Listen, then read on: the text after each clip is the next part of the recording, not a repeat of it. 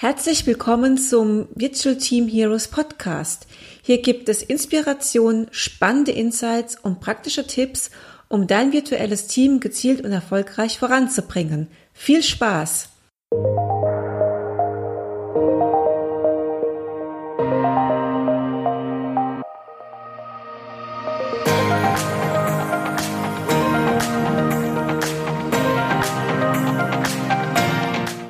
Heute begrüße ich als Gast Sabine Riedel. Sie ist Member of the Board der OTRS AG.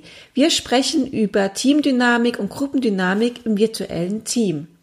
Ja, vielen Dank, Frau Riedel, dass Sie heute da sind. Stellen Sie sich doch am besten einmal kurz vor, dass die Hörer einen Einblick kriegen, was Sie tun und ähm, ja, in welchem Unternehmen Sie arbeiten und woher Sie kommen. Mhm. Ja, sehr gerne. Schön, dass es geklappt hat. Also mein Name ist Sabine Riedel. Ich arbeite für die OTRS AG und bin auf Vorstandsebene für die Ressorts Human Relations und Marketing zuständig. Mhm. Was sind denn da in der Position Ihre Berührungspunkte zu virtuellen Teams und welche Erfahrungen haben Sie selbst damit schon gemacht? Ja, wir sind als Unternehmen dezentral organisiert. Das heißt, wir haben eigentlich seit Anbeginn mit virtuellen Teams gearbeitet. Und das hat noch größere Bedeutung gewonnen, als wir angefangen haben, internationale Niederlassungen aufzubauen. Und ich selber bin natürlich demzufolge auch häufig mit virtuellen Teams in Berührung. Mhm. Ähm, wenn Sie da jetzt oft in Berührung sind, vielleicht haben Sie äh, einen guten Vergleich zwischen Teams im Büro und und virtuelle Teams. Welche Vorteile haben denn virtuelle Teams für Ihr Unternehmen? Sehen Sie da ja gravierende Unterschiede, Vorteile oder auch Nachteile? Ja, beides muss ich sagen. Also wir haben natürlich zum einen den Vorteil, dass wir jetzt gerade im Hinblick äh, auf den Fachkräftemangel einen besseren Zugriff auf potenzielle Mitarbeiter haben, jetzt was Internationalität angeht mhm. oder verschiedene Standorte. Ähm, wir müssen die nicht alle in unserem direkten Umfeld auswählen oder haben oder die Mitarbeiter müssen nicht umziehen, sondern die können eben dann von dem Standort aus arbeiten, an dem sie derzeit wohnen.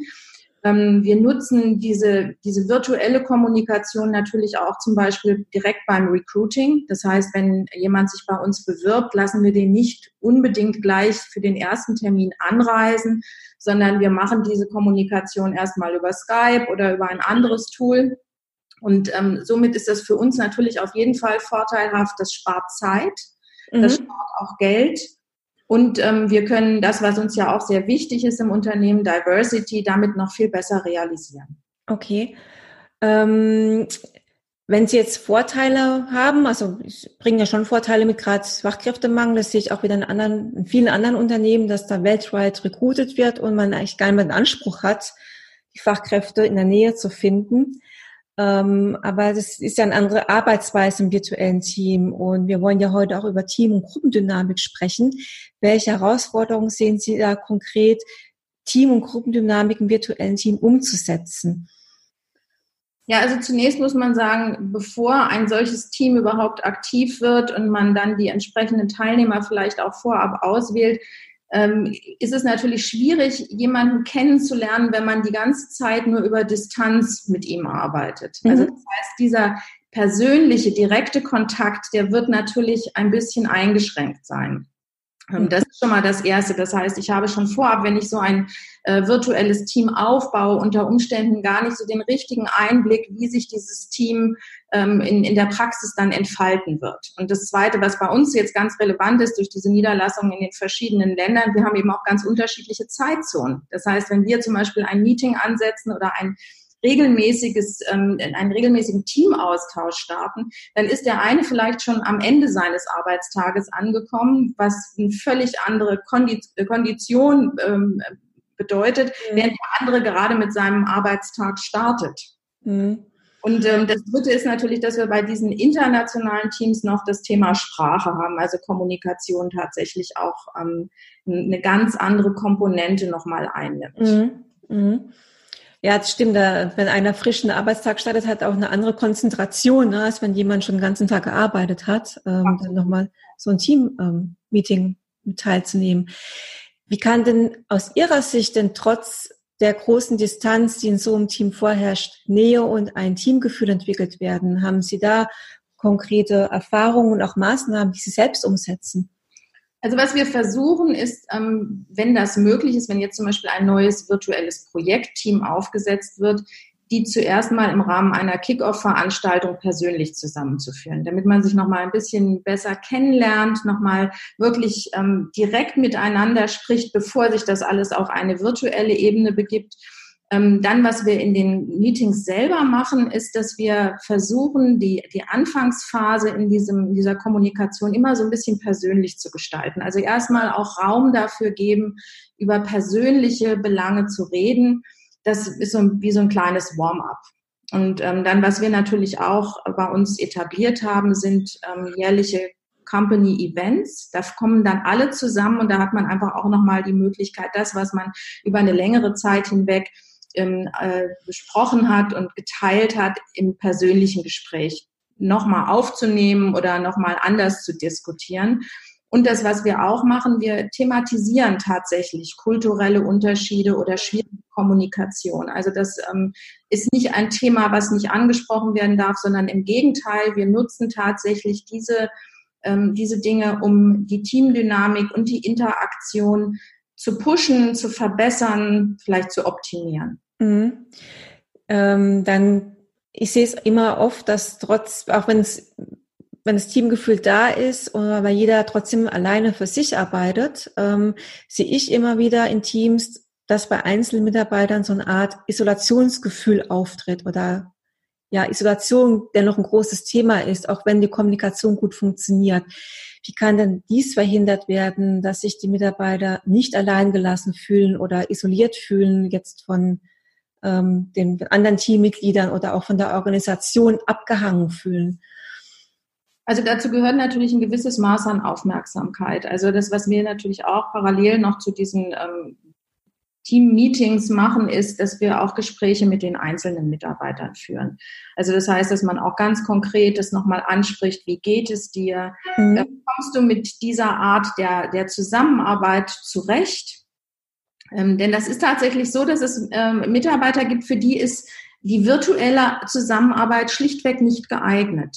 Mhm. Im Extremfall machen wir es tatsächlich dann auch so, dass wir den einzelnen Mitarbeitern empfehlen, ein Shared Office zu nehmen, so dass sie dieses, diese Arbeitsumgebung ähm, künstlich herstellen, ähm, damit sie sich nicht so, nicht so alleine fühlen. Aber ähm, was natürlich den Zusammenhalt mit der Firma angeht, da ist es auch wirklich die Aufgabe der Führungskraft, ähm, das anzusprechen und damit konkret umzugehen. Ja, kommen wir auch zur nächsten Frage. Welche Rolle spielen dabei die Führungskräfte? Ist das Aufgabe der Führungskräfte, so, ja, diese Isolation zu verhindern? Und was machen da die Führungskräfte konkret? Ja, ganz klar. Also wie ich das eben schon sagte, also es ist für mich auch eine ganz wesentliche Aufgabe der Führungskraft. Schwieriger wird es, wenn wir jetzt zum Beispiel über Cross-Functional Teams reden, wo es ja gar keinen direkten Teamlead gibt oder eine direkte Führungskraft ähm, da fordern wir das natürlich auch von den, von den Mitgliedern ein, diese Aufmerksamkeit und ähm, versuchen auch dieses Verantwortungsgefühl zu stärken. Also ich denke, es ist immer wieder ein, eine Sache des darüber Redens, des Ansprechens, des ähm, sich Austauschens, dass man ähm, diese, diese Probleme, die unter Umständen auftauchen können, auch wirklich konkret adressiert. Mhm. Dann, da spielen ja auch Kommunikationskanäle eine ganz wichtige Rolle. Wir, reden ja immer von People und Tools, also von Menschen und Technik. Also Kommunikationskanäle ohne IT geht es heute nicht mehr. Was nutzen Sie denn für Kommunikationskanäle in Ihren virtuellen Teams? Und gibt es da ganz konkrete Unterschiede, was Sie für was nutzen? Haben Sie da ja ganz konkrete ähm, Abstufungen, sagen wir jetzt mal, von E-Mail, Chat, Telefon etc.?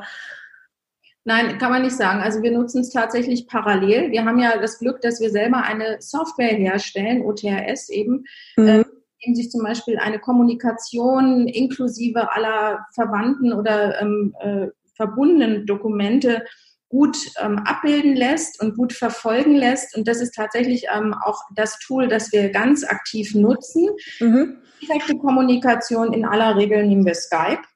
Mhm. Wenn es um ein, ein, äh, ähm, sprachliche, eine sprachliche Kommunikation geht und ansonsten natürlich E-Mail oder verschiedene andere Tools. Also wir haben da keine, keine Eingrenzung, sondern wir sagen immer das, womit es sich in der Situation selber am besten realisieren lässt, eine Information zu transportieren. Das ist das Tool der Wahl. Mhm.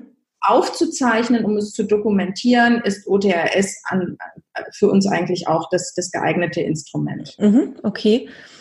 Ähm, was sind denn Ihre drei wichtigsten Tipps für Unternehmen, die ein virtuelles Team aufbauen möchten, aus Ihrer Erfahrung?